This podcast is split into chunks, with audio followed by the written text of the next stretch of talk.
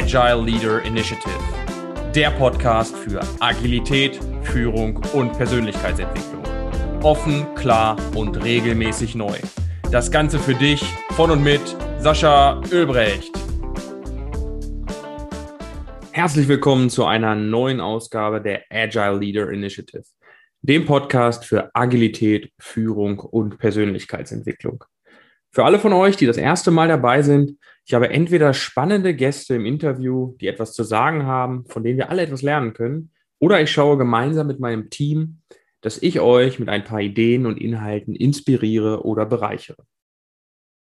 Heute habe ich keinen Gast, heute bin ich alleine hier in der Aufnahme und wir reden darüber, was mich die ganze letzte Woche beschäftigt hat, als ich eine sehr intensive Diskussion mit einem Agile Coach slash Scrum Master hatte und wir uns darüber wirklich bei einem Bier anderthalb Stunden lang äh, remote ausgetauscht haben zu dem Thema, wie baust du starke und agile Teams auf? Menschen, die sich mit dem Thema Teamentwicklung beschäftigen, äh, Menschen, die sich mit dem Thema Agilität, Führung, mit all dem, was wir bei mir in der Sascha Öbrecht GmbH auch machen, beschäftigen, wissen ganz genau, dass das auf der einen Seite ein Thema ist, was häufig vernachlässigt wird, auf der anderen Seite aber auch der absolute Unterschied sein kann und meiner Meinung nach meistens ist, warum Unternehmen erfolgreich sind oder nicht. Also, warum ist es wichtig und vor allen Dingen, wie baust du starke agile Teams auf? Warum ist es wichtig? Viele, die mich kennen und die mich verfolgen, wissen ganz klar, Agilität bedeutet für mich mehr als nur eine Projektmanagement-Methode einführen. Agilität bedeutet für mich mehr als nur eine, eine Sammlung an Werkzeugen, einen Methodenkoffer äh, mit mir rumzutragen, ob jetzt äh, virtuell oder wirklich physisch und ein Team damit zu unterstützen, bestimmte Prozesse durchzuleben. Agilität bedeutet für mich im Kern tatsächlich die gesamten Veränderungen von innen und von außen, die uns täglich umgeben und die uns immer schneller auch begegnen, als Normalität zu betrachten. Und auf der anderen Seite natürlich auch den Werkzeugkoffer dann genau zur richtigen Zeit mit den richtigen Werkzeugen gefüllt zu haben, um souverän mit diesen Veränderungen umgehen zu können.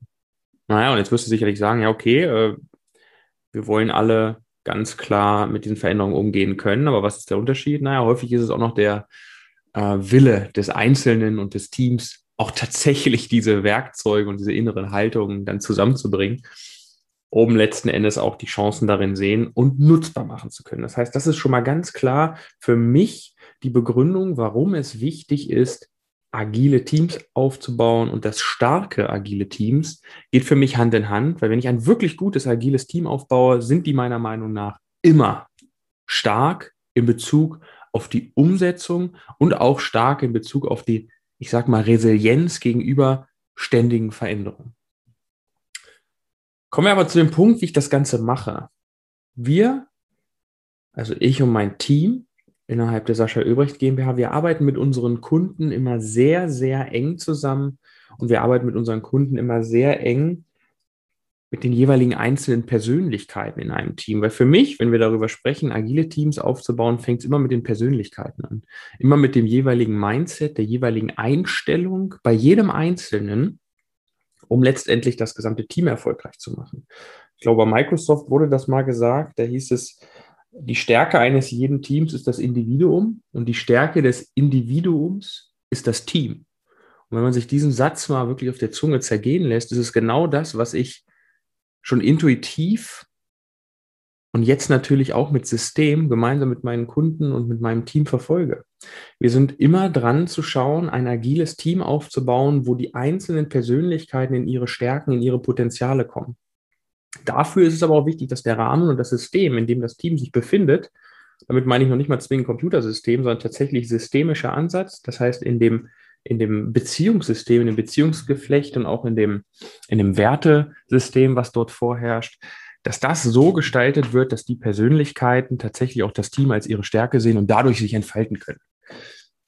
Long story short, Stärkenorientierung ist der erste Punkt, den ich hier ganz klar sehe, um starke und agile Teams aufzubauen. Gut, wie macht man das Ganze? Wir haben tatsächlich zwei verschiedene Vorgehensweisen. Einmal ich möchte fast sagen, einmal so den, den wirklich wirkungsvollen Shortcut. Wenn du also sagst, ich möchte in der Kürze der Zeit Transparenz darüber erlangen, wer in meinem Team ist, welche Eigenschaften die einzelnen Persönlichkeiten haben, welche Werte die einzelnen Persönlichkeiten vertreten und natürlich daraus auch abgeleitet, welche Stärken die einzelnen Persönlichkeiten mit sich bringen. Dann nutzen wir das sogenannte Mind Codex Persönlichkeitsmodell. Ich weiß nicht, ob du davon schon mal gehört hast. Das kann ich dir nur wärmstens empfehlen. Die Frau Dr. Eva Brandt hat dieses Mind Codex Persönlichkeitsmodell über Jahre gemeinsam mit, äh, ich sag mal, einschlägigen Fachexperten aus der Praxis und aus universitären Umfelden entwickelt. Und das ist äh, tatsächlich unter den 300, die es dort gibt an Persönlichkeit, Persönlichkeitsmodellen, das erste und einzige gewesen, wo ich mich wirklich mit identifizieren konnte. Und das kann ich dir nur empfehlen, wenn du da ein bisschen mehr darüber erfahren willst. Ähm, sprich uns gerne an. Jeder aus meinem Team weiß darüber Bescheid. Die meisten sind auch lizenziert in dem Bereich und können dir da auch durchaus weiterhelfen oder ich connecte dich direkt mit der Frau Dr. Eva Brandt. Das kann ich nur empfehlen, weil dieses Persönlichkeitsmodell, warum ist das der Shortcut?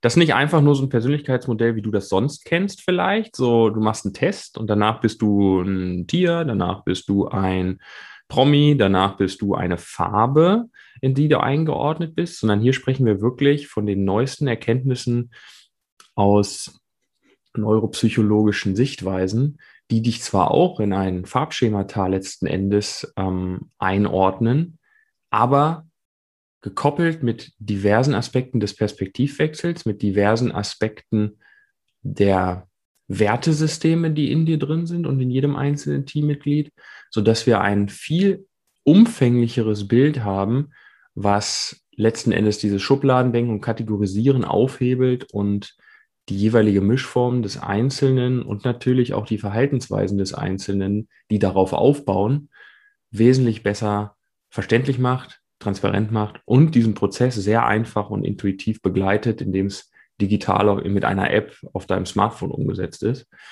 Das ist so der erste Punkt, wie wir tatsächlich die Stärkenorientierung im Team häufig in sehr kurzer Zeit schon mal äh, offenlegen und tatsächlich auch fördern. Zweiter Punkt ist, dass wir gemeinsam mit dem Team durch einen längeren Prozess gehen. Das heißt, im Prinzip ergründen wir die Persönlichkeiten gemeinsam mit jeder einzelnen Rolle in dem Team, mit jeder einzelnen Position in dem Team, indem wir sagen, hör mal zu, wir gehen durch verschiedene Workshop-Formate und ergründen, für welche Werte stehst du ein, welches Mantra begleitet dich hauptsächlich in deinem Leben, welche Interessen verfolgst du, was motiviert dich so richtig? Also jetzt nicht die Karotte vor deiner Nase, die extrinsischen Motivatoren, sondern vor allen Dingen die Dinge, die dich von innen heraus tagtäglich aus dem Bett springen lassen. Was sind die, die Elemente in deinem Leben, die auch bei, ich sag mal, langen Durststrecken trotzdem dich dazu bewegen, weiter durch die Wüste zu kraulen, bis du endlich das Wasserloch gefunden hast. Und du merkst, im Prinzip geht das in eine ähnliche Richtung, aber hier ist es vor allen Dingen im Fokus, dass wir mit den einzelnen Leuten in die direkte Zusammenarbeit gehen und schauen, wie können wir im Prozess begleiten und da schon die Erkenntnisse schaffen, die dann letzten Endes die Transparenz fürs gesamte Team mit sich bringen, aber vor allen Dingen auch diese Aha-Momente in jedem Einzelnen erzeugen, sodass es nicht nur ein Ergebnis ist, was letzten Endes dann erst in der Umsetzung noch integriert werden darf, sondern vor allen Dingen in diesem Ausarbeitungsprozess schon direkt die Umsetzung und die Integration in das eigene Handeln, in die eigenen Entscheidungen äh, integriert. Warum machen wir das? Klar, starke, agile Teams, habe ich schon gesagt, warum ich das auch für wichtig erachte. Ähm, ein weiterer Punkt, den ich da noch ergänzen möchte, unsere Philosophie ist ganz klar, unternehmerisches Wachstum entsteht nur dann, wenn wir individuelles Wachstum haben. Das heißt, das Wachstum des Einzelnen oder der einzelnen Person innerhalb eines Teams resultiert in Unternehmenswachstum, resultiert in wirtschaftlichem Wachstum. Und tatsächlich ist das, was ich bei vielen Unternehmen aktuell immer noch in dem Hintergrund sehe, dass der Fokus von hinten aufgerollt wird. Das heißt, erst wenn wir unternehmerisch erfolgreich sind, dann können wir auch in das Wachstum der Persönlichkeiten investieren. Und da möchte ich die Medaille doch gerne mal umdrehen und sagen, hör zu, Perspektiven müssen gewechselt werden in diesem Fall. Die Zeiten, die aktuell da sind, die Veränderungen, die uns tagtäglich begegnen, bedürfen, dass wir uns individuell weiterentwickeln und wachsen können, um das Unternehmen langfristig auch im Wachstum weiterhin zu halten oder wieder ins Wachstum zu bringen. Und warum habe ich diesen Fokus so auf diese Stärkenorientierung? Das ist ganz klar aus meiner Erfahrung und auch aus der, aus der wissenschaftlichen Expertise, die wir uns mittlerweile angeeignet haben, dass herausragende Teams sich ganz grundsätzlich von anderen unterscheiden dadurch, dass sie in der Lage sind, nicht nur das transparent gemacht haben, sondern wirklich in der Lage sind, ihre Stärken auch einzusetzen. Das bedeutet, diese Stärken in Bezug auf die Rollen zu münzen, die innerhalb eines Teams sind. Vielleicht habt ihr euch schon mal damit beschäftigt, mit verschiedenen Rollenmodellen innerhalb eines Teams. Da gibt es das Rollenmodell zum Beispiel von dem Herrn Belbin, der ein, ähm, ich sag mal so, einen Kreis entwickelt hat mit drei verschiedenen Sektoren, wo verschiedene Rollen inne sind, die quasi innerhalb eines Teams all das beschreiben, was ich brauche, um wirklich effektiv und umsetzungsstark als Team zu sein. Und ihr merkt, da gehen wir weg von dem Positionsdenken, was ja häufig in einer hierarchisch organisierten Unternehmung da ist. Das heißt, wo jetzt äh, anhand der, des Kästchens oder anhand der Position in dem Organigramm entschieden wird, wer welche Funktion innehat, gehen wir hier in eine Sichtweise und auch eine operative Ausführungsweise, wo jeder in Rollen schlüpft und diese Rollen dann verschiedene Tätigkeiten und Verantwortungsbereiche inkludieren. das heißt, das ist auch etwas, was wir in agilen Teams benötigen, die Denkweise zu lösen von einer Position, sei es auch von einer Führungskraft, von einer führenden Position, die ja sonst auch weisungsbefugt ist, wie es ja häufig heißt, wegzugehen und zu sagen, hört zu, anhand eurer Stärkenprofile, anhand eures Stärken, äh, ich sag mal, anhand eurer Stärken und Potenziale, nehmt ihr bestimmte Rollen ein, die im Endeffekt dazu beitragen, dass wir das Produkt, was wir erstellen sollen, die Dienstleistung, die wir erbringen wollen, also sei es nach innen oder nach außen gerichtet, erfüllen können und jeder in seinen Stärken ist und demzufolge am umsetzungsstärksten. Ihr merkt schon, da sind viele Zahnräder, die ineinander greifen.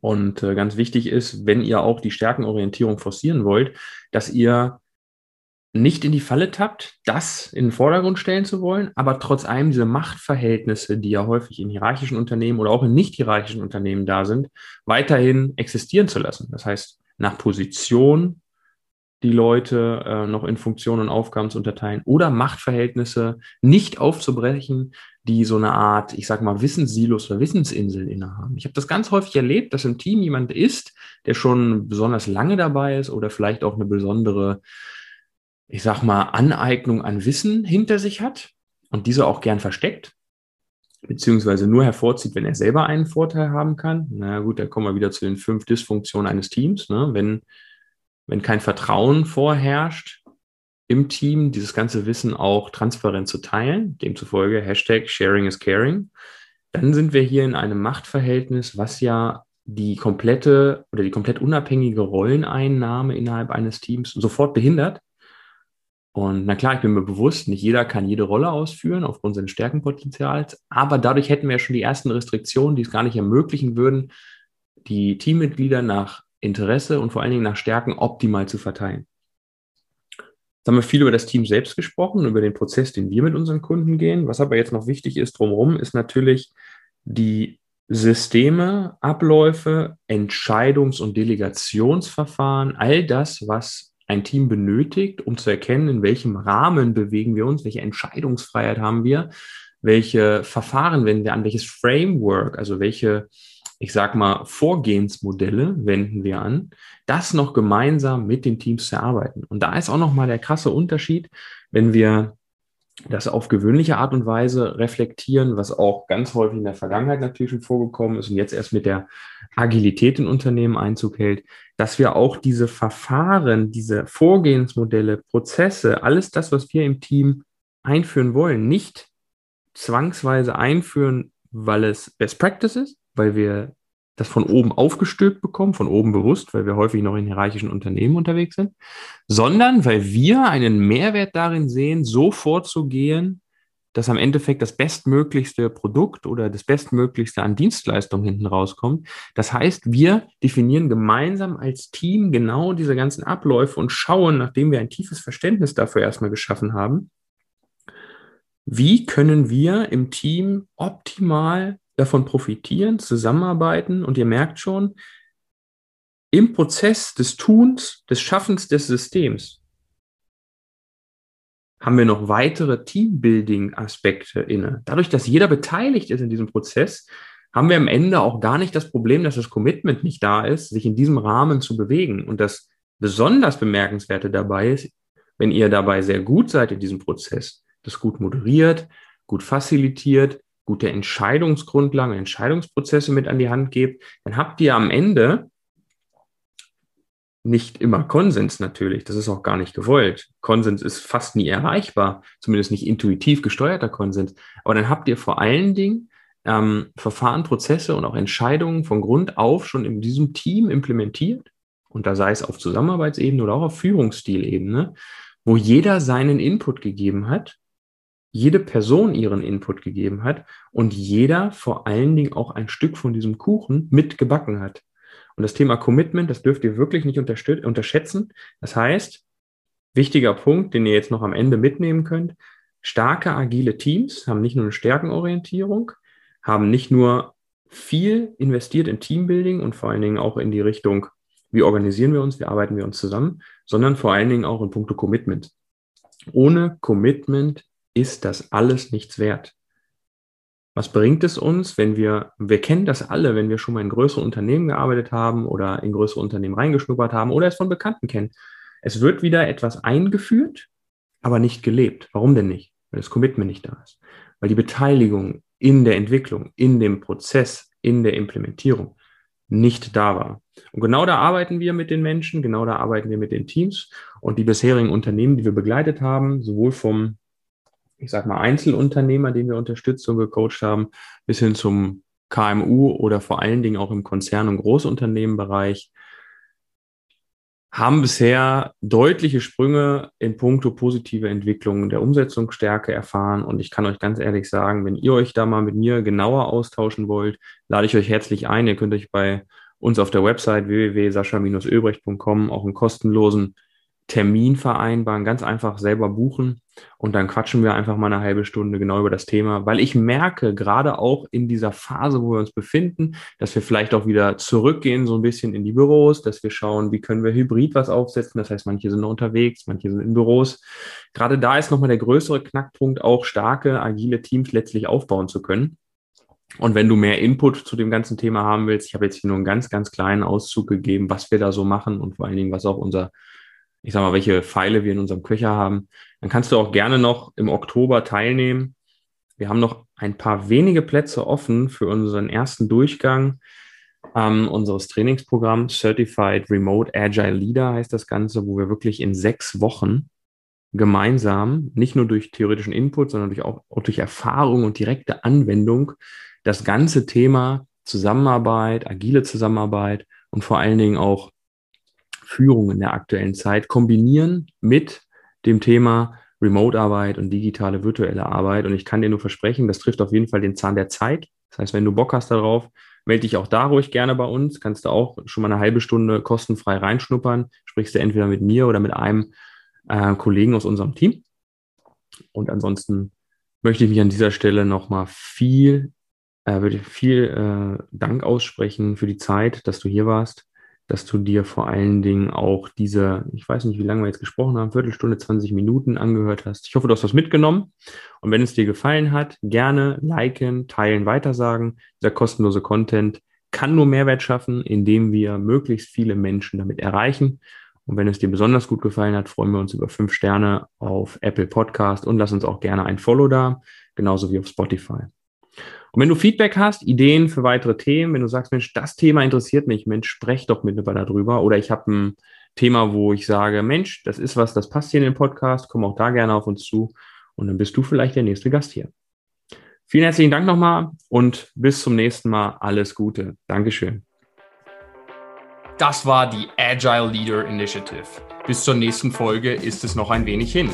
Besuche uns daher bis dahin gerne auf unseren Social Media Kanälen oder unter sascha-ölbrecht.com. Ein Besuch lohnt sich, versprochen. Bis dahin wünsche ich dir alles Gute.